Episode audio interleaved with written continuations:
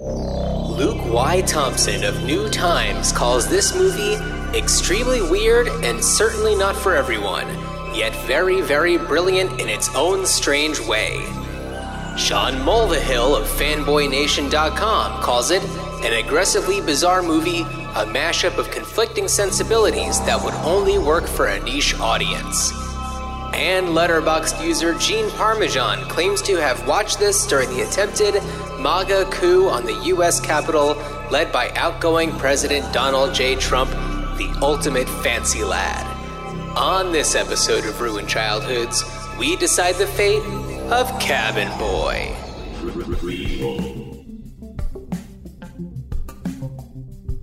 Sequel. Re re reboot. Which one will it be? It's the Ruined Childhoods podcast. Greetings, Starfighters. Hey, Dan and Starfighters. Hi, John. We are recording in person. We there were, since the last episode. Uh, we claimed that we would be recording this up at a cabin at Mount Hood here in Oregon.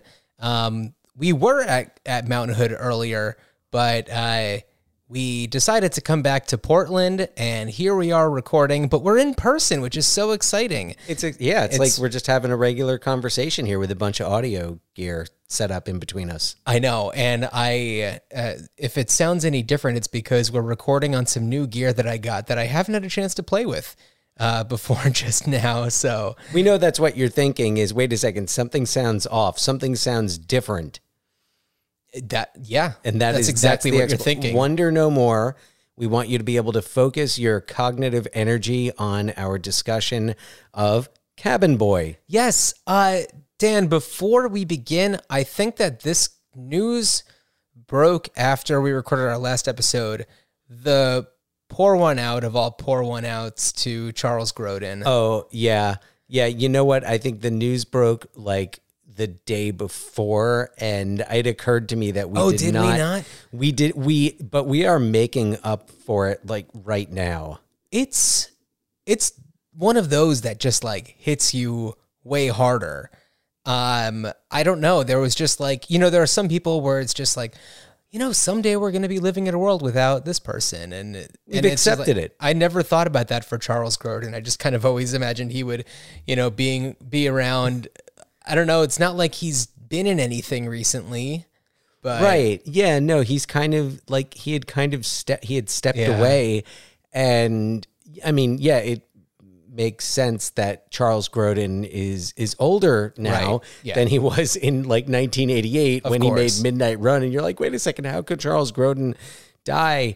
But it, yeah, he's one of those actors, and and I think for for us, it's like our generation, we are starting to see some of those like standbys, the stars who were who were there right. in all of yeah. the movies we saw growing up. You know, from, you know, there's Beethoven, Clifford, Clifford, yeah, yeah and Taking Care of Business. Mm-hmm. uh, and then the, the, the other ones that came out in the eighties, but that I would say were not as much childhood favorites, but more recent, Midnight Run, Ishtar. Yes, oh my God, he's so great in Ishtar. Jim, I'd like to go over the Shira Assel situation with you. As one agent to another, I've heard the Emir is a prick. Really? Well, we'll have to look into that. But the main thing is to get you out of town before you're recognized. Yeah. Do you know anything about the desert? Yeah. That's where Las Vegas is. Cute, huh? That is cute, yeah. That's where Las Vegas is. It's yeah. a good one. I remember that. It's a good one. Yeah. You can stop pointing out. Oh. Stand up. Yeah. There's two canteens and a compass in here. Two canteens, compass. You and Lyle walk out of town. Walk southeast. Southeast. In a couple of hours, you'll run into the Harridan Oasis. Harridan Oasis. Uh, how do we know? You'll, you'll, you'll know it. You can't miss it. We'll pick you up there. Mm-hmm. Move the camel. Move the camel. The camel. Move the camel. Move the camel. Where? Anywhere. It's on my foot. Oh. Sorry. What the hell's the matter with that camel? Is he blind? Yeah. The other one that I love him in is Heaven Can Wait, which is like a different type of role for him. Yeah. Darling, listen to me. Yeah. There is nothing to be frightened of. There's plenty to be worried about, but there is nothing to be frightened of. Dearest, are you all right? Mm. Can I trust you? Can I trust you? Mm. Yes, dearest? Mm. Okay. You locked me in a closet. Only for a moment. What did you say to him? I told him you saw a mouse. Oh, my God. But, darling, look, look, I'm not very oh good at spur-of-the-moment alibis. I'm very calm, but oh. I'm not very good. What's the difference? He knows anyway. He's probably got enough evidence to lock us away for the rest of our lives. Darling, I don't understand this. I saw him inhale the nose spray, two full squirts in each nostril. He never really inhaled it, did he? He overheard us somehow. That must have been what had happened. I mean, maybe he's got us bugged right now. Maybe everything is recorded. No, no, Why darling, not? we're not being recorded. An electronics expert sweeps the place every day. He's, he's afraid of being bugged too, darling. He's no. playing with us. That's what it is. This is a game. Oh, my God, he's playing a game with us. That's what it is. You locked me in a closet. He's, you know, a little bit more schemy and sketchy and, like, just not the type of Charles Grodin I think of when I think of him in, like, Dave. Right. Oh, well, oh, yeah. Right. Dave, or, he's, he's extremely likable. Or in So I Married an Axe-Murderer, where he's the guy whose car is being commandeered by uh, Anthony LaPaglia. Oh, that's, yes. Their curmud the curmudgeonly guy. Excuse me, sir. I'm with the San Francisco Police Department. This is official police business. I would like to commandeer this vehicle. No. What do you mean, no? I happen to know for a fact that you don't have the right to commandeer my vehicle. Please, can I commandeer this vehicle? No. You're just, you're just not going to bend on this commandeering thing, are you? No.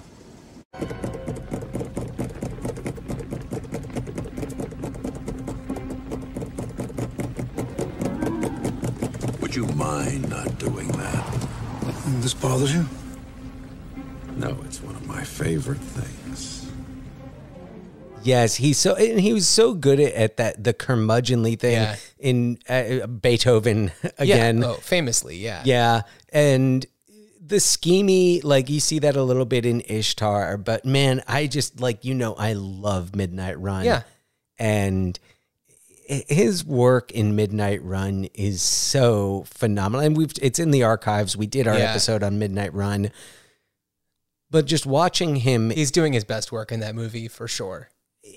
Yes, though it's hard to say that that's his best. Like, there's so many other movies he did in, uh, especially in like the early eighties, that he was just so much like that guy. Like he was, he's really one of one of the only actors that I can think about that could just hit like that character, right? Yeah, so so well, and like like the the the kind of like you know grumpy put upon dad, like yes. other actors like Steve Martin has done that, but not to the like just pitch perfect way that Charles Grodin approached oh, yeah. those characters. Yeah. So we are we're pouring out a big one for for Charles Grodin. Oh yeah, yeah, and and we're we're gonna pour out another one for Gavin McLeod. Yeah, who, which uh, the yeah. day we're recording this, the yeah. news broke about that one. So we're being a little bit more current about that, and certainly pour one out, Gavin McLeod. Uh, Dan. News-wise, uh, and this is maybe pr like pretty old news by the time this is coming out, but how are you feeling about Timothée Chalamet as young Willy Wonka? How about how am I feeling about young Willy Wonka, period? Right. I mean, that's, yes, I agree.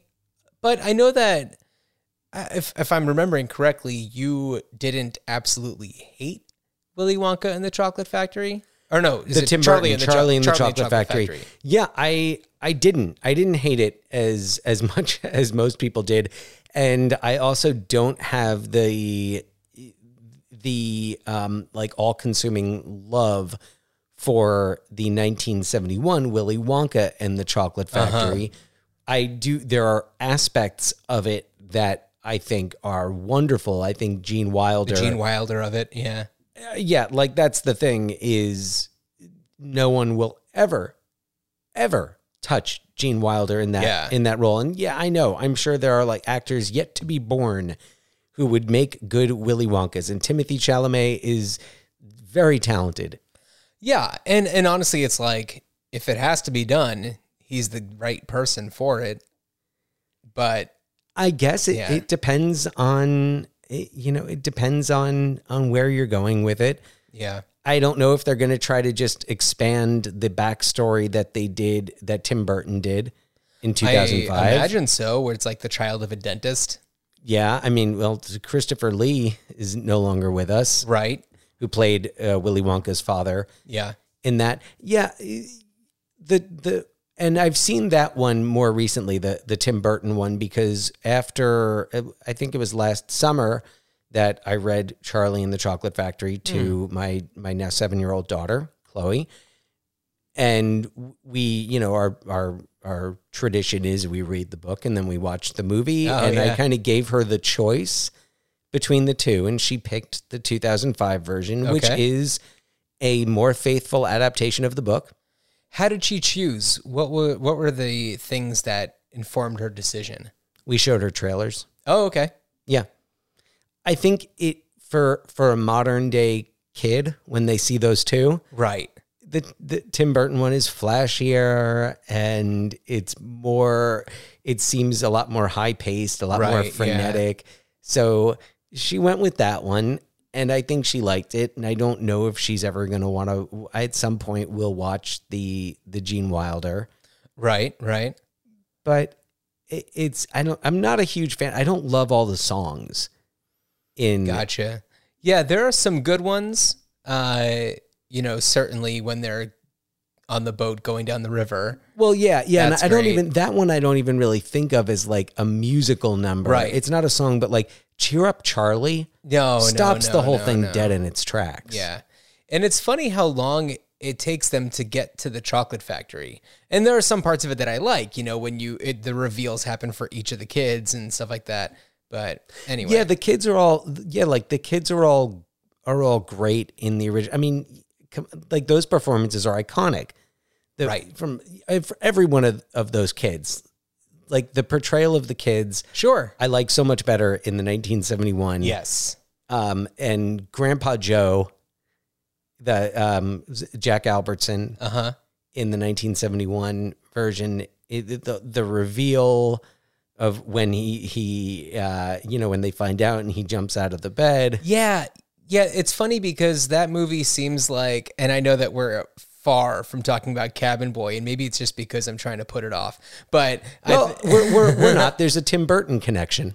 There certainly is a Tim Burton connection. But before we get to that, I just want to um, point out that like the nineteen seventy-one uh, Willy Wonka and the Chocolate Factory, it almost feels like it's starting off like one of those like Pippi Longstocking or Apple Dumpling Gang, like one of those types or of movies. Oliver. Or Oliver. And then it just like takes some weird turns. Well, and I mean, largely yeah. thanks to Gene Wilder, but. And I, the direction. I mean, that shit right. gets trippy. Absolutely. Yeah. But yeah, no, it's very, and it, no surprise because Oliver won Best Picture in nineteen, for nineteen sixty-eight. Uh-huh. Okay. So it, it makes sense that the this chart that Willy Wonka and the Chocolate Factory would veer in that direction.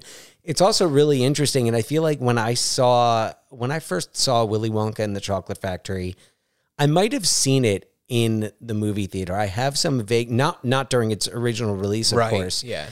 Um, I would have had to time travel for that. Right. And but I think I saw it in one of those like you know, it's a weekday morning. We're showing kids movies at the uh, yeah. the Westfield Rialto. I have some, I, I for some reason have some memory of seeing it at the Westfield Rialto and seeing it.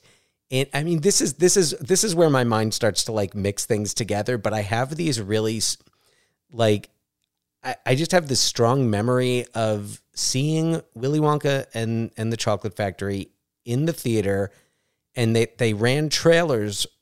Before it for like current movies huh. that were not kids movies. Like for some reason, the trailer for The Eye of the Needle, what? the Donald Sutherland spy thriller. Oh my goodness. Sticks out in my head. And maybe I, I could be mixing. My mind could be like creating some amalgam of, of memories in my mind, but that's what I, I recall. And, um, I, so I don't know where I was going with this, but I remember, I remember think, I remember like later on being very surprised that it was, that it was nineteen seventy-one, because Gene Wilder had, was a fairly fresh face right. in movies. I mean, you know, he he's in uh, Bonnie and Clyde. He's got a great oh yeah uh, supporting very role, small role, in, but, small role in yeah. Bonnie and Clyde, but he's he's really great in it. And then The Producers, right, of course. But then Willy Wonka comes pretty soon after that. It's uh-huh. pre Blazing Saddles. It's pre Young Frankenstein. Pre right. Silver Streak. Well, yeah. Pre, uh, um, uh, just I'd say yeah. any of the Richard Pryor collabs, right? Right. So when you look back and and you see that, like, oh wow, so this was really this was really early in his career as a movie star, but he is so he carries that movie, yes, so fantastically. Absolutely, you're not going to hear many people argue that. No, that's that's true. It's kind of sacrilege. Like, even if someone did not think that Gene Wilder was very good as Willy Wonka, they would not say it.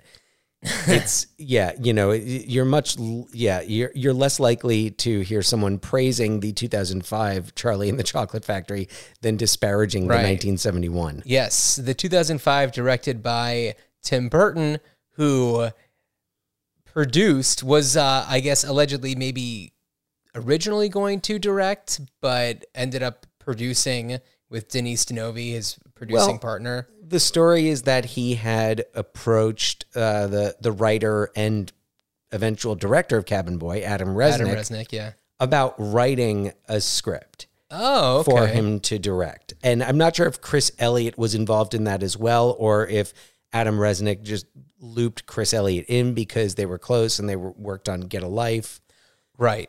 So Get a Life was before this. Get a Life was before this. Get a Life premiered. By the way, we're talking about Cabin Boy. Yes, we're talking about the movie Cabin Boy today. It came out in nineteen ninety-four, and it is remembered. And it, it, it's funny. So a little crossover here with with work, because oh, okay. Well, so um, it, for for those who might be new, who might who who may have thought, hmm, I've never listened to this podcast before, but Cabin Boy, I've got to check this out. It's a cult classic. It like, has become one. Yeah, it has become one.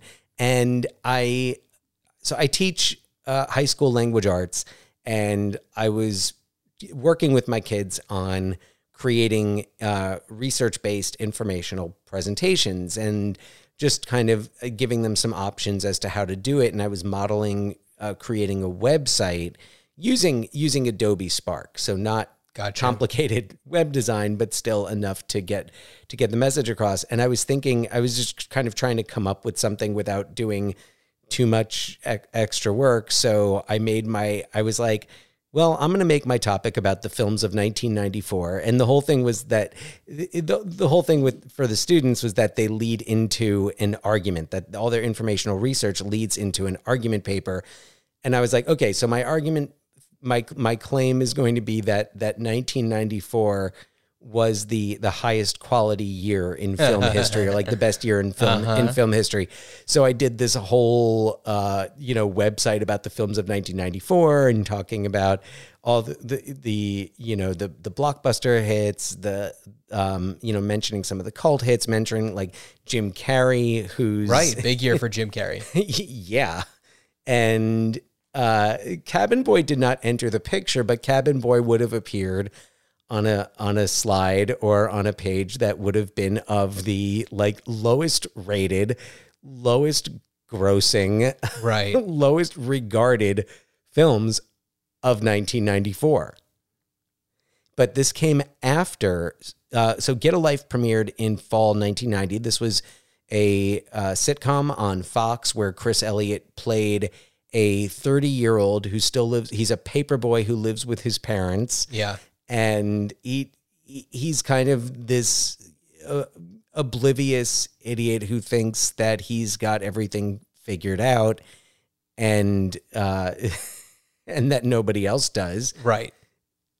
And it was a, it's a, it was a really fun show. I haven't seen it in, in several years, But it, it was, I mean, one of the few times R E M has like licensed their music for a T V show. That's right. Yeah. Stand was the, uh, the opening song, but Chris Elliott starred in that show and, and co-created it. And this was building off of his popularity from being on uh, The Late Show with David Letterman. Sure. Yeah. He was a, you know, just one of those characters, one of those people that just pops up every now and then and does something completely ridiculous. He was the guy under the, the stairs. Guy under the st under the seats. The under guy the under seats? the seats. Yeah. I think that might have, might have also been the name of his memoir, his book. Was uh, it The Guy Under the I Seats? I think The Guy Under the Seats. And just like super weird dude. And he just really committed to all of his characters, and the more absurd, the better. And what I love about Chris Elliott, and this is going further in his career to actually kind of pseudo present day, but he thrives at being, be, at becoming an undesirable character, like the way that he is in There's Something About Mary, or oh. in Schitt's Creek, where he plays Roland Shit. And it's just like the more disgusting and weird he can be, the more comfortable he feels in his characters. Right, which I, I have to say, you know, I've been a, you know, a fan of his work. I, I enjoyed Get a, Get a Life, but I do have to say is in terms of like his acting, and I don't think he claims to be any great type of, of actor outside of comedy. Yeah. But his his work in Schitt's Creek, I feel like that's like his most nuanced character. I agree. That and all, oh, let's not forget his role in Groundhog Day. As, right. Uh, the cameraman. He's the cameraman. Name I yeah, I don't remember his name either. But this cameraman who's just always trying to hit on women and pick up women, who's terrible at it. And uh, you know, it's it, it for anybody else, it would be kind of just a whatever character, but he puts something into this character that really makes turns it into. Uh, I don't know. It gives it more dimension. He's a likable. Well, he's a likable character also sure. because for, for a good portion of the movie, Phil Connors, Bill Murray's character is, is a much bigger asshole. So unlikable. Yeah. Yeah. Yeah. So, uh, so Chris Elliott has done quite a bit. And also, um, his father, Bob Elliott, uh, of Bob and Ray of Bob and Ray, uh, you know, comedy legend, comedy legend. Absolutely. We've seen him in, in Quick Change. Right. And he yeah. played he played Chris Elliott's father uh, both on Get a Life and plays him in Cabin Boy. Sure. Yeah. Briefly.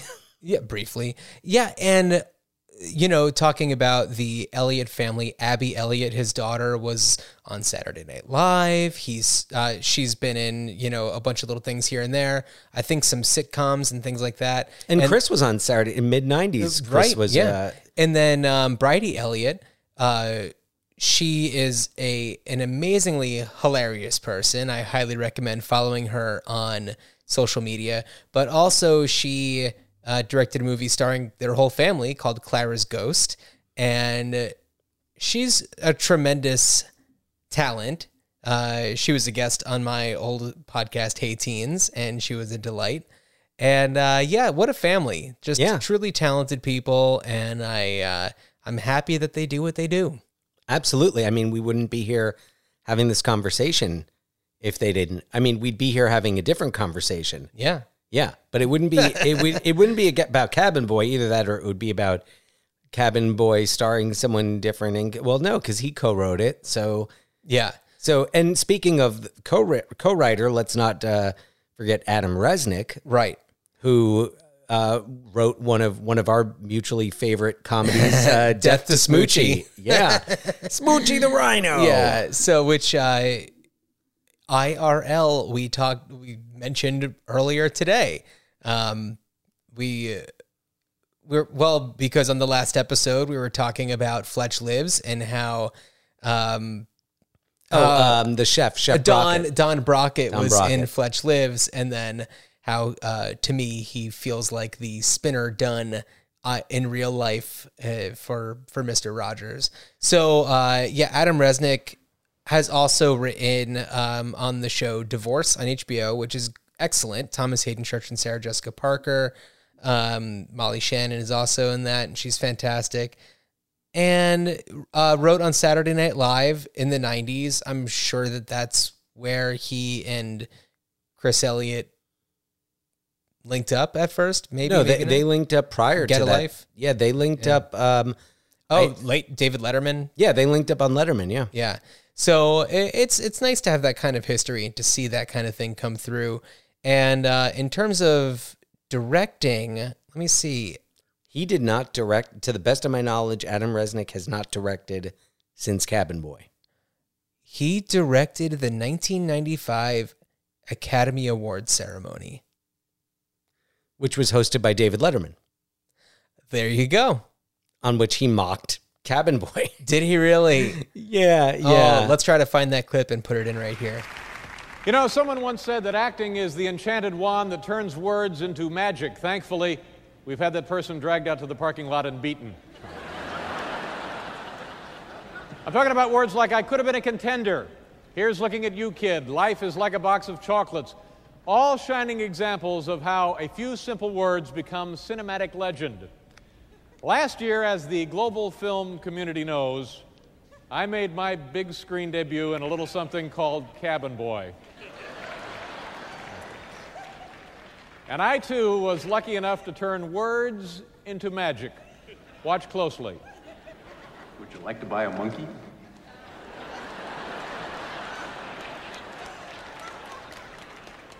Why don't we enjoy that again? Would you like to buy a monkey? But you know, as with all great work, I was not the first or only choice. Here now, take a look at some of my fellow actors who auditioned for this plum role. Would you like to buy a monkey? Would you like to buy a monkey? I can do one bigger. Want to buy a donkey? A monkey. I'm confused. I, I thought I was playing the monkey. What's the matter? You don't like monkeys? I like monkey. You like monkey? Listen here. I'm not going to ask you again. I'm going to ask you one more time. You want to bite a monkey or not? Huh? Whew. And I can do it in German or anything. I want you to buy this monkey. Could you clear my eye line, please, back there? Could everybody get out of my eye line? Thank you.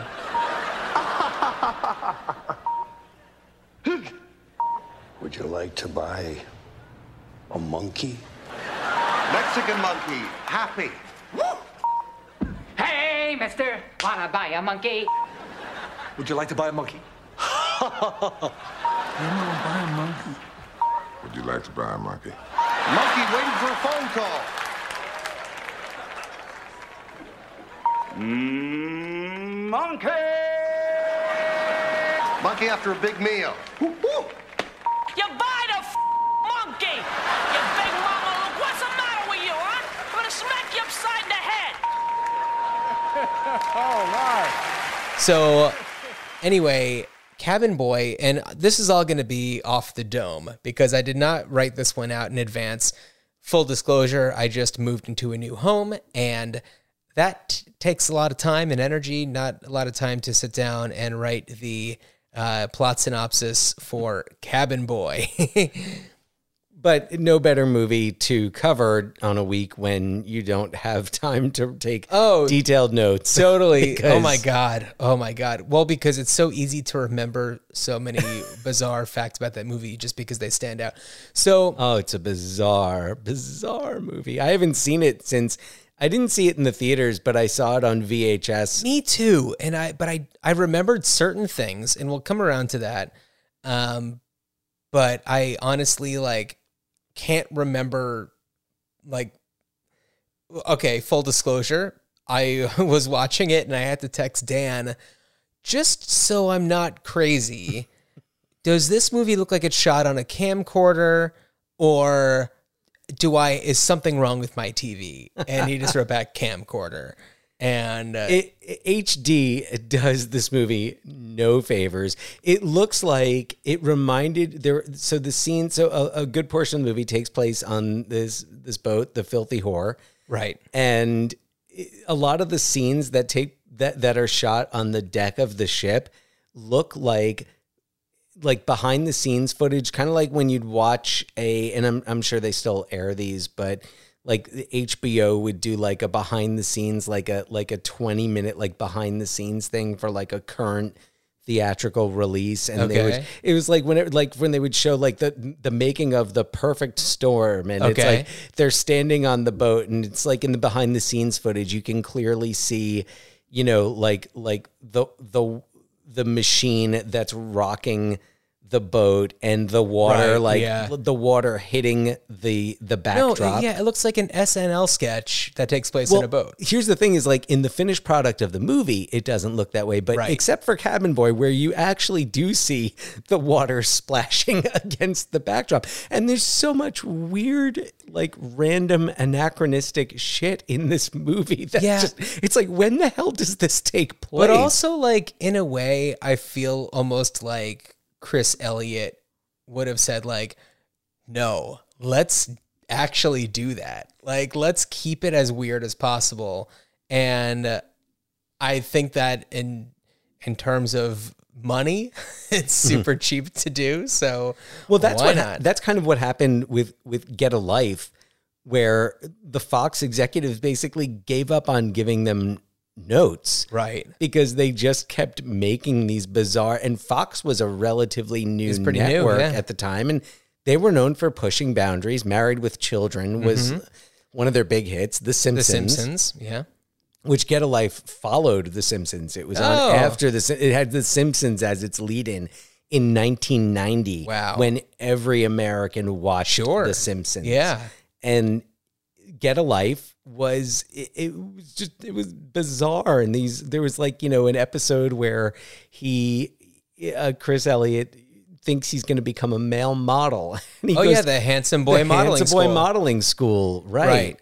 So, all right, I'm going to get into the synopsis for Cabin Boy. Yes. All right. So Chris Elliott plays Nathaniel Mayweather, who has graduated from Fancy Lad School. I don't remember the exact name of it, and. Uh, Upon graduating, he is about to embark on his journey to go back to his family in Hawaii aboard the Queen Catherine. On the way to the Queen Catherine in his limo, his limo driver has had enough of his shit and kicks him out. And on his walk to try to get to the Queen Catherine, where he is so afraid of breaking a sweat, for he has never done a lick of exercise, he comes across a sign pointing to the Queen Catherine. But the cow that is blocking the sign happens to be blocking the arrow pointing in the other direction. So thinking that he's on his way to the Queen Catherine, ends up in a very small fishing village where he comes across a, uh, a sock monkey salesman played by David Letterman, who assures him that the Queen Catherine is uh, just up the way a little bit. And as it turns out, this uh, this salty guy happens to really hate the fancy lads. So that's kind of his uh, his revenge is sending is sending uh, Nathaniel aboard this stinky fishing vessel, which is being guarded by Andy Richter's character uh, Kenny. Kenny. That's right, Kenny. And Kenny is a total dimwit. And there's a, you know, lack of communication, and, and Nathaniel assures him that he, his family knows the captain, and he should have the finest quarters and the best food. And when he gets on this stinky old fishing vessel, thinks that it's a theme boat about stinky fishing vessels. And the fact that it is disgusting really shows him the amount of commitment they have given to this, uh, this theme. So after they have already set sail, that's when the captain and the fishermen aboard notice that he is there. And uh, among those is Rich Brinkley, who plays Captain Graybar, James Gammon, who plays Paps, who uh, I remember most from Major League. Major League, yeah. yeah. yeah. Uh, we've got Brian Doyle Murray as Skunk, and from Tango and Cash, we have Brian James playing Big Teddy. May I say, Brian James is like the M V P. Brian James delivers some lines in this that I I laughed out loud about, and then like laughed out loud again thinking about them. yeah, it's it's kind of a perfect cast for a bunch of old stinky fishermen. And so they are on their way, and Nathaniel requests that they send him, that they take him to Hawaii, and they're just like, uh, hell no. He convinces Kenny in the dark of night to change course because it would be a nice surprise for the captain to end up on a vacation. So Kenny ends up bringing them into, I forget what it's called, but it's essentially the Bermuda Triangle. Yeah. And a giant storm uh, throws Kenny overboard to his death. And, uh, I mean, this is super young Andy Richter. Yeah. Oh, man, it was nice to see him playing just like, you know, just as like this very young actor, uh, trying to, you know, being in a being in a movie. I don't know what what really he'd done before that. Conan, I think he had just just been a little bit, but barely a year. Much. Yeah, if, a year. If that. Yeah. So there he was, this fresh-faced little Andy Richter.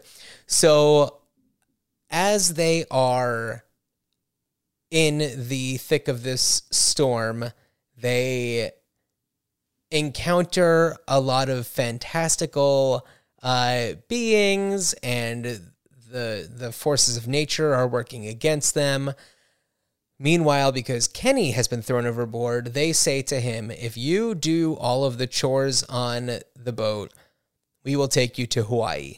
And so he becomes a cabin boy and is doing all of the all of the the chores. Uh, and and on their way, they come across Trina, played by Melora Walters, who I know best from Magnolia. Right. It's really hard to to see her and not just expect her to, like, just do do a couple of lines of blow. Oh, totally. Yeah. yeah. Uh, and she is this person who is trying to swim from Maryland to Maryland. I think that's what she said. I could be totally wrong on that, but it is like, is some really bizarre thing. And uh, Nathaniel sees her with her eyes closed floating and thinks that she's in trouble. Turns out she's just sleeping. So she he ruins her entire journey. And for some reason, reason she stays on board with them. And, and Nathaniel is like in love with her uh, instantly. And, um, I'm I'm trying to remember. There's really nothing weird or, or creepy at all about it. No, nothing weird. No, or not at, at all. all. At one point, is it Nathaniel who falls is, like overboard and goes into the ocean and is saved by by Chalky by Chalky, a half man, half shark played by Russ Tamblyn, and it's who's wonderful. It, so and this is, you know, shortly after uh, Twin Peaks' run. So, uh, yeah, it, there's. Yeah, he falls. I forget. Like, well, there's the there's the part where they put him uh, where they put Chris Elliott, like, out on out on like the raft. Oh, and they're yeah. like, you're going to be the lookout for a week. They sent. Yeah, they, they send him out and he is just going completely crazy. Isn't that when he meets Chalky? I think so. Because he's hallucinating. Right. And yeah, it's crazy. And there's there's all these crazy. Well, anyway, get I, I don't want to veer us off the synopsis uh, here. I, I'm trying to remember exactly how it ended because I was like fighting to stay awake. Well, because then it gets to, so of course he starts to grow on the the crew, and right, they start yeah. to like him, and then uh, oh, they have to. Oh, what happens with the ship? It's damaged, and they have to they have to land the ship on An like island. the one. Uh, there's only one place yeah. where they can land it, and um, so they they they go ashore, right, and he's. It, And Nathaniel is really into um uh, what what's her Melora what's her character's name uh, again? Trina Trina right really into Trina, and um really, you know, wants to impress her, but he's a virgin, right, and so they tell oh, him yeah. and they're like, oh, well, there's someone on this island who can. Oh, I totally forgot all about this. It yeah, it's super bizarre. Does he, she have like six arms or something? Well, yeah, this part is fantastic because he they're like she lives in this cave up on the side of a mountain. Right. But like she's like sailors will basically go to her to get laid. Yeah, and he goes off and says like something along the lines of like I may, I will leave a cabin boy and I will return a cabin man, yes. Which is one of the lines that I've remembered about this movie. It must have been like it was in, in the, the trailer. trailer. It was yeah. definitely in the trailer. Yeah. And that and the, the, these pipes are clean. The pipes are clean, which comes back and there's something about Mary. Yeah. Oh, wow. Because he suggests that uh, Ben Stiller cleans the pipes. Right, right. Yeah, so he, and it's Anne Magnuson plays this right. mythical creature with six arms, and she's just kind of like sitting there hanging out, and and he, he like, he has sex with her. Yeah. And he leaves just feeling more confident and more assured. And of course, when he sees Trina, she automatic. She is now like totally into him because she sees that he is confident, is, is a confident yeah. man now, and he's like less of a douche. Right. But the woman on this island has a very large husband. Like he, when I say large, I mean like fifty feet tall. Well, like, yeah, he's a he's a giant. So she's human size. Right. But he's a giant, but he comes in and he, what does he sell? He's got like a Oh my God. What's I, his business? I can't even remember. He's, he's played by Mike Starr, who you would know you uh, Um, I would say, I mean, like Mike Starr, he's Mulligan. That's his name is Mulligan. And he is, he's, you would know Mike Starr from Goodfellas. He's the, he's the airport security guy who helps them arrange the Lufthansa heist in Goodfellas, but you would know him from other things. And I have, right. I, I have, I have a little Mike Starr story, not a huge Dude. Mike Starr. Well, Mike, so Mike Starr and I used to be quasi, somewhat like neighbors in northern in North Jersey, and okay. uh, we would occasionally be on the same bus into huh. Manhattan, and we would also be in. Uh, I would like see him. We'd both be at the Dunkin' Donuts for our coffee, okay, in the morning. And I never really, you know, had any interactions with him, but it was kind of. I was, I was like, uh, Mike Starr. He was in Dumb and Dumber. He's the guy. Yes, yes, he's the guy in Dumb and Dumber who they, they kill him with the the hot sauce. He's the gas man. Yeah, the gas man. He's yeah. the gas man.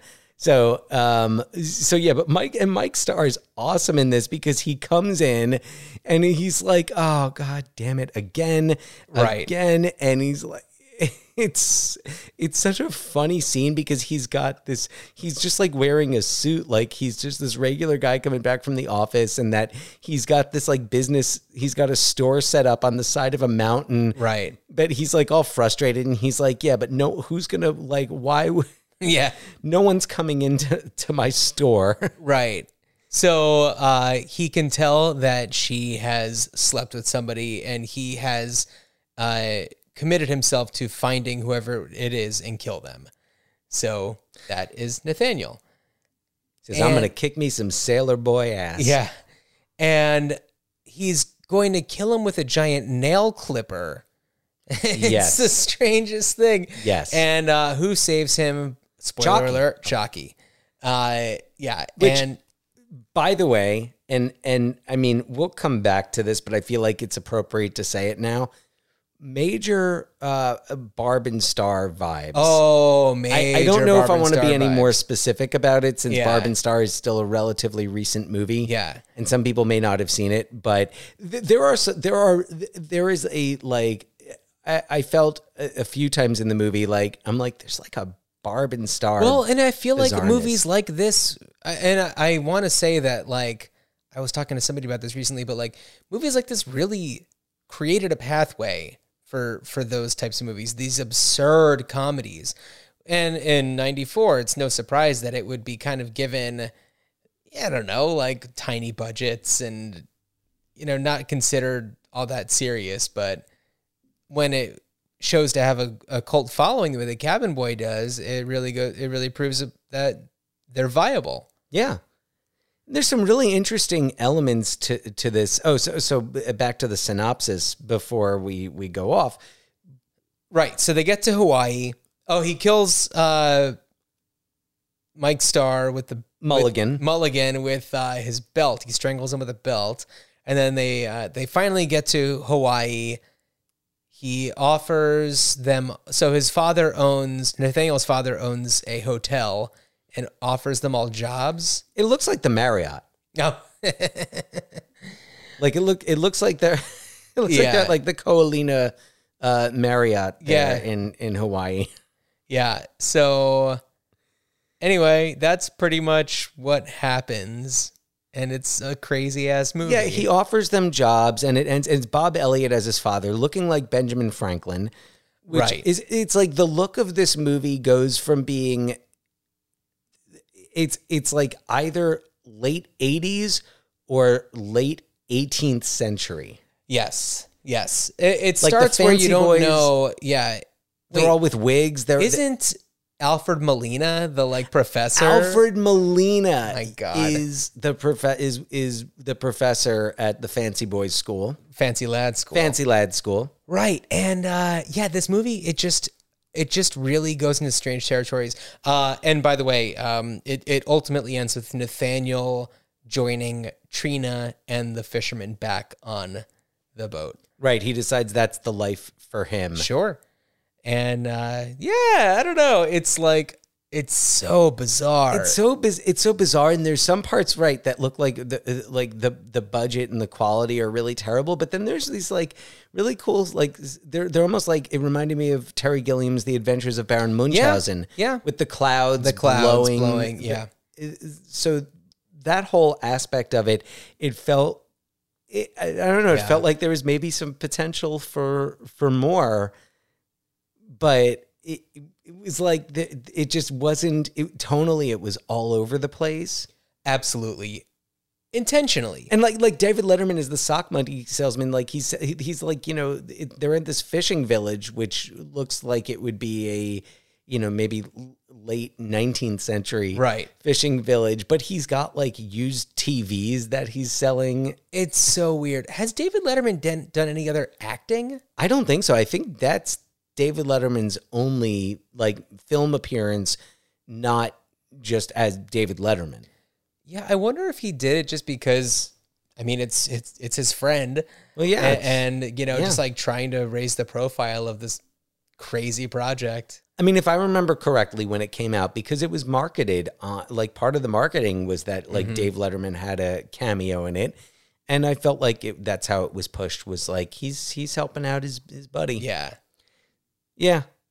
What a fun, weird piece of our world history.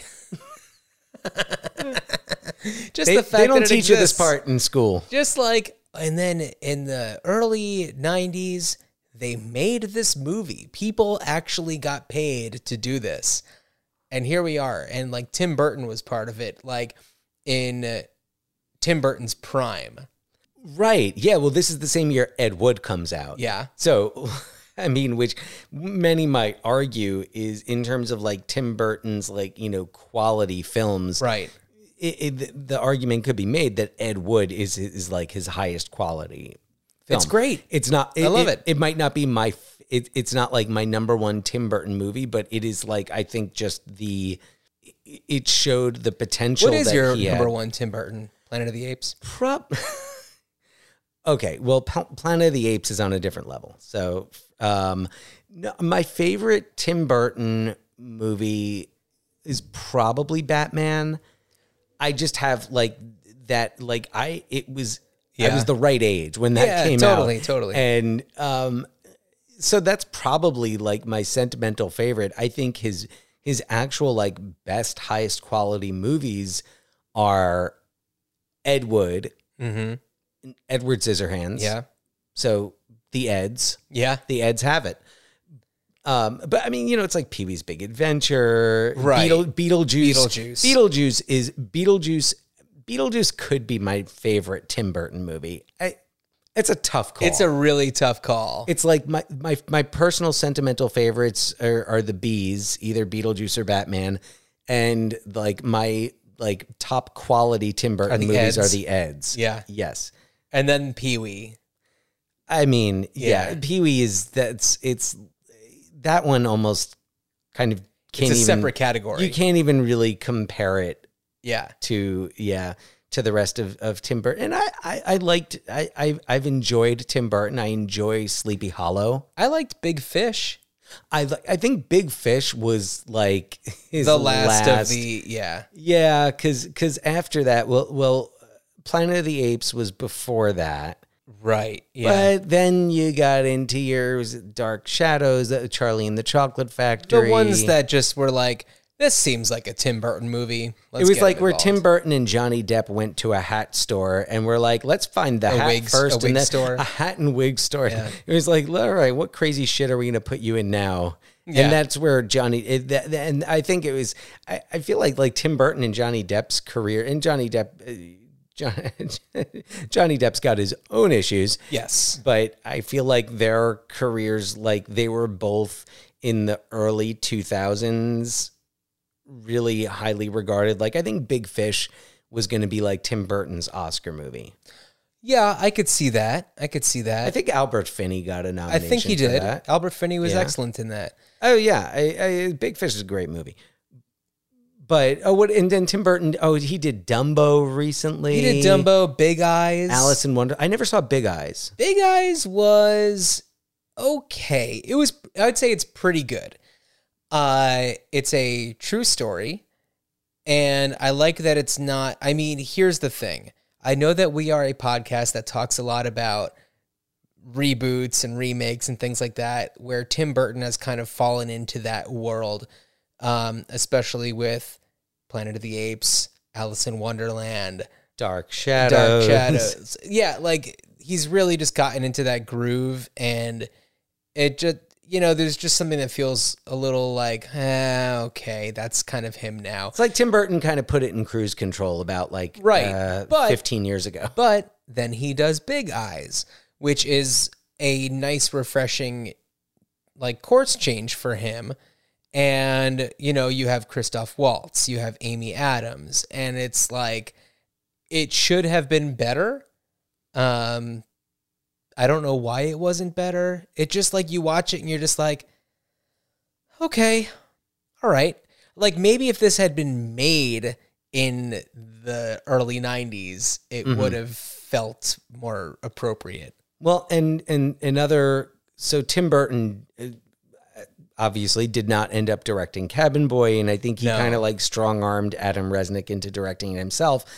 So, and one thing that Adam Resnick has said since then is that the, the movie was kind of written to be tailored to Tim Burton's which you strengths. can which you can tell. Absolutely. Yeah. But even the music, so of course you can't say Tim Burton without thinking Danny Elfman. Yeah.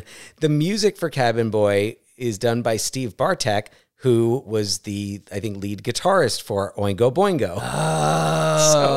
So it's kind of like, where do I know that name? Yes. It's kind of like, well, we don't have Tim Burton directing this movie, wow. but it's Tim Burton style. We don't have Danny Elfman scoring it, but we have somebody else from Oingo Boingo, not to discredit Steve Bartek's musicianship no, no, no, no, or no, no, abilities no. at all, but it's kind of like a...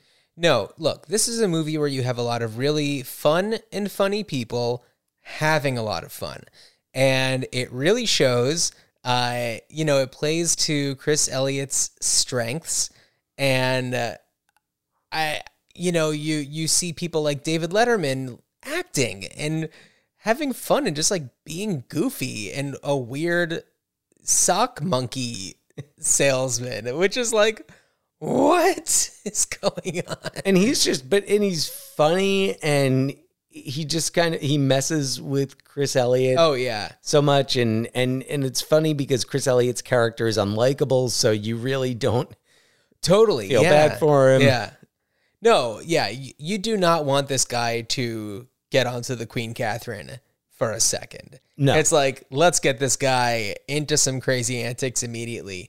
So anyway, it's, it's a really wild movie. It is currently streaming on Hoopla, which is uh, free if you have a library card. I believe most libraries use it. I I can't speak to anywhere outside of the United States, but maybe it's streaming somewhere else for you. I don't know. It could be. It could be. Or you could check out the, I think it was Kino Lorber that issued a like special edition Blu-ray oh, a couple of years yeah. ago. Or you can check out a dollar bin somewhere where it's like, oh, weird, Cabin Boy. Yeah, it's, uh, yeah, it's, it's, I mean, yeah, although I don't, I, I, I can't tell you the last time I've checked out a dollar bin. Yeah, I, I, but, I don't know either. Yeah. Yeah, but it's, yeah, it's one of those movies that I, I don't think you often think about going back to, if you even think, if it even comes up at all. No, uh, but I'm, I'm glad it exists. I'm glad that it has a bit of a cult following and that it has, I, I don't know, I, I hope that it, in some ways, get, like helped boost Chris Elliott's career. Well, well, or, you know, it fortunately didn't ruin Chris Elliott's career. Well, that's true. But it's interesting. There's a lot, and there's, you know, like we were talking about the some of the possible influence on current comedies like Barb and Star. Uh-huh.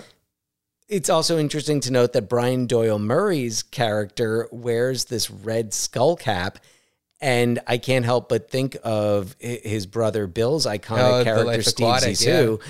And I'm, I'm like, did did Bill Murray like? Yeah, I hey, don't know. Never know. Did he come up with that? And I it, don't know. There are there are so many of these really interesting and funny scenes, and and like Rust Hamlin is a half man, half shark. And that is the most amazing, amazing, amazing twist in this movie. Because I think that's the first thing that you see that's like truly bizarre. Uh, yeah, well, because isn't it doesn't that come?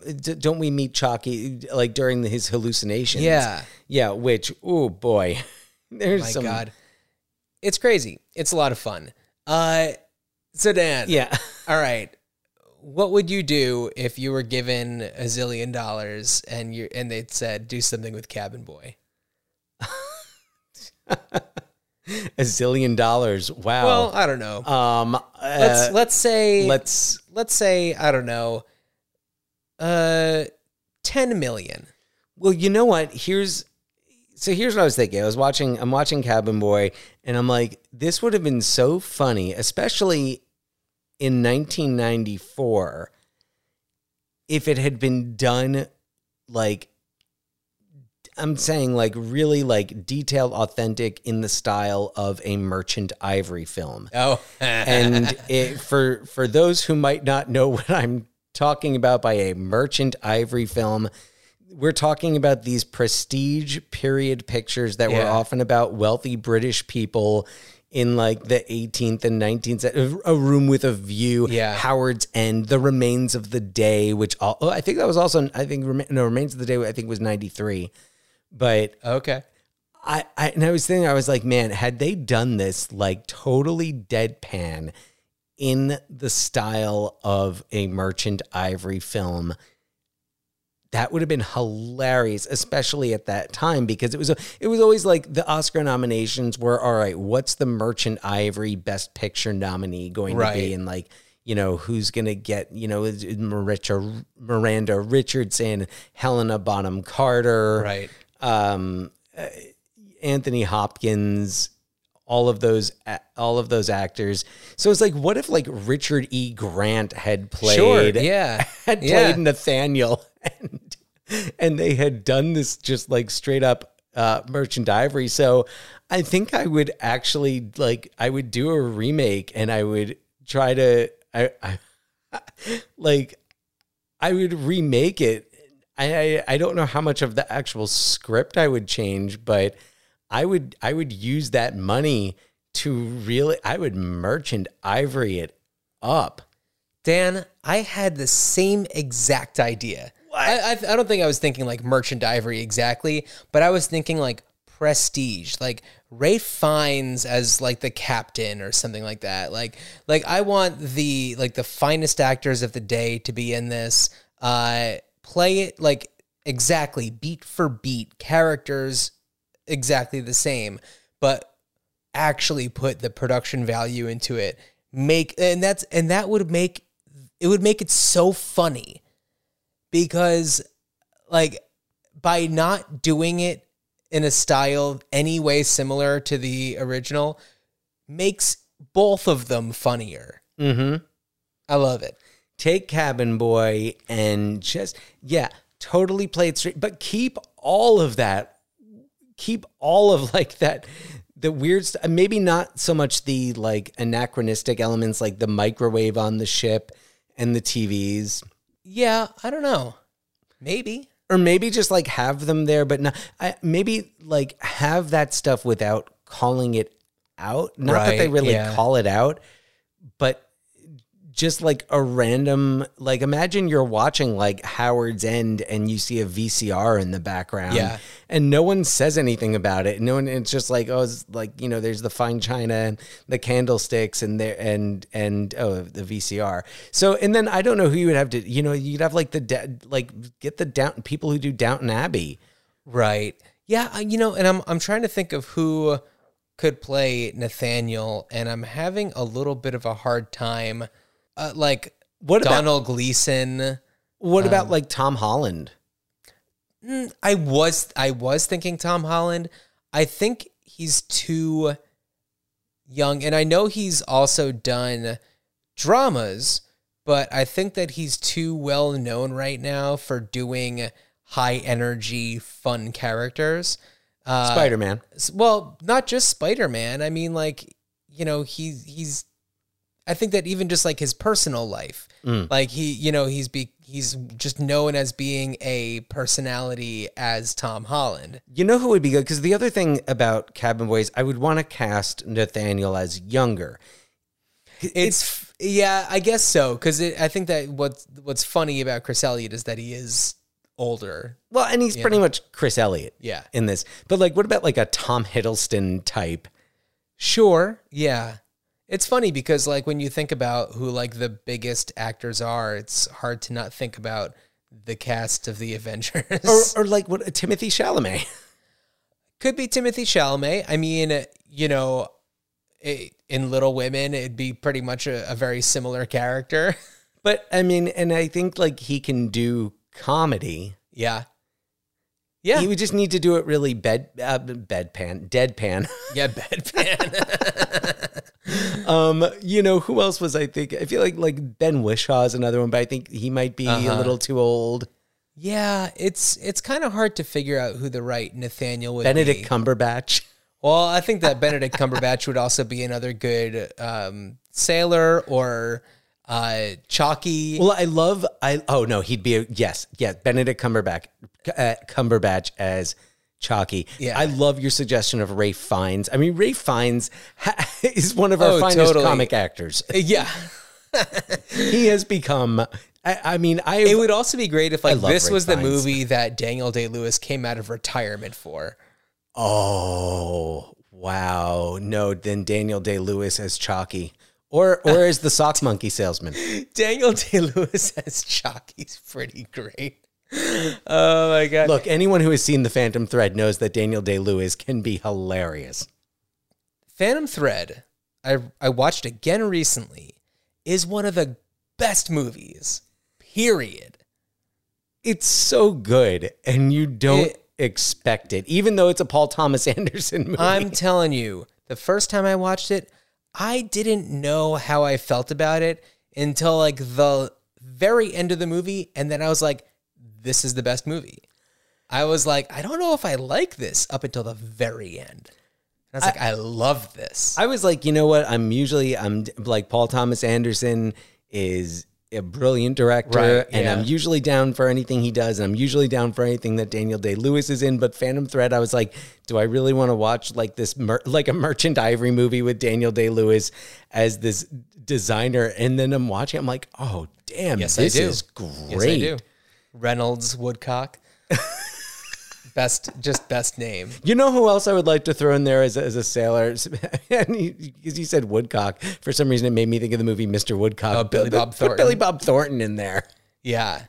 Yeah, it's, it's tricky, though, too, because, you know, Billy Bob Thornton, even though he really made his career on movies like Sling Blade uh, or, you know... Armageddon. Well, yes, he's done movies like Armageddon, but also you know, I think about movies like Woodcock, or I think about the Bad News Bears reboot. Bad and, Santa. And Bad Santa. And it's like, he's maybe more well known for those like curmudgeonly comedic movies. Oh, definitely. Yeah. I don't think anyone... And it's a shame. It's a shame because, you know, his dramatic works are excellent. Well, Sling Blade, I mean... Yeah, oh, tremendous. I, I haven't gone back to that movie in quite some time, but I watched it's it a few years ago. It's, it's a powerful movie. It certainly is, yeah. And uh, yeah, I don't know. Anyway, uh, I yeah, I, I'm really hard pressed to think about who I who exactly would be the perfect Nathaniel. Who? How about Trina? Trina. Um. Well, here's who I would say for the like six armed woman. I was thinking Angelina Jolie. Speaking of Billy Bob Thornton. Oh, okay. Um. All right. For Trina, who was I? Th- I was thinking of someone for this for the six armed woman. For uh, for Trina, would it be Saoirse Ronan? Oh, okay, yeah, that that. Or, or is she still too young? I guess it I depends. was thinking of Anna Kendrick. Anna Kendrick, nah. See, the thing is, too like, similar. Too similar, yes. Too peppy, uh, for something like this. And I think Saoirse Ronan. Saoirse, yeah. um, I apologize. W- uh, would be. I, I think she'd be she'd be great. Yeah. I think that she's certainly done enough um, period pieces and dramatic turns that, you know, her career has been really founded on that type of role. Right. And, you know, I, speaking of her, and I know that we're not really talking too much about her, but like, I, you know, it didn't occur to me how long I've been watching her in movies, where the first time I really noticed her was the Grand Budapest Hotel, but like she was in The Lovely Bones and Atone- Hannah. Atonement. Atonement. Was I think her first. Yeah, but it's like yeah. I didn't realize that I had been watching her all this time until Grand Budapest Hotel was when I noticed her. And then uh, she's really just been like one after the other, like totally killing it. Uh, Lady Bird, um, Little Women, Uh, what was the one that she... Oh, Am- Ammonite. That's the one that she just did with Kate mm-hmm. Winslet. Mm-hmm. So good. Like, she's excellent and uh, love her work. Oh, so so who are as, uh, some casting options as the the, the six-armed woman? Right. Uh, potentially, if, especially if you're going to throw a nod to the uh, to the Merchant Ivory flicks, Helena Bonham Carter. Sure. Also, if you're going to throw a nod to Tim, I mean, to Tim, to Burton. Tim Burton's yeah. movies. So... Helena Bonham Carter. There was somebody else that, that I had had in mind that I was like, oh, she'd be hilarious. Actually, you know who would be if you went in a totally different direction? Nicole Byer. That's actually, a totally and, different and, direction. And, uh, you know what? Actually, mentioning Nicole Byer, I also had been thinking, I was like, oh, what about Gabris as, Gabris as, as Nathaniel? Cabin Boy? It's like Gabris would be a funny Nathaniel. Um, yeah, he'd be funny as any character in this movie. Now, what would you do with with Kenny with with that role? Oh, uh, Andy Richter. Just bring back Andy Richter. Same character. Yeah, he'd, age doesn't matter for him. It'd be I'd be really interesting to see Andy Richter just do the, do the same thing again. That would be fun Why to did, see what, Andy Richter. What did you think? I hadn't really I hadn't really thought about it. So, but it, that was why it, it kind of, I came up, I was like, oh yeah, well, wait a second. That's another role that you would need to, right. to recast. Anyway, so I, we, we are perfectly aligned on this idea. Uh, it's the only thing I thought of was just like, how funny would it be if it was just remade, but done completely serious?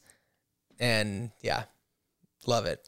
Well, I, well Geez, we're aligned on it. Has to happen now. Now it's so funny because I, I, I I'm, I'm now like really, I'm, I kind of really want to see this now that we've been talking. Oh, absolutely! About it. Who wouldn't want to see this?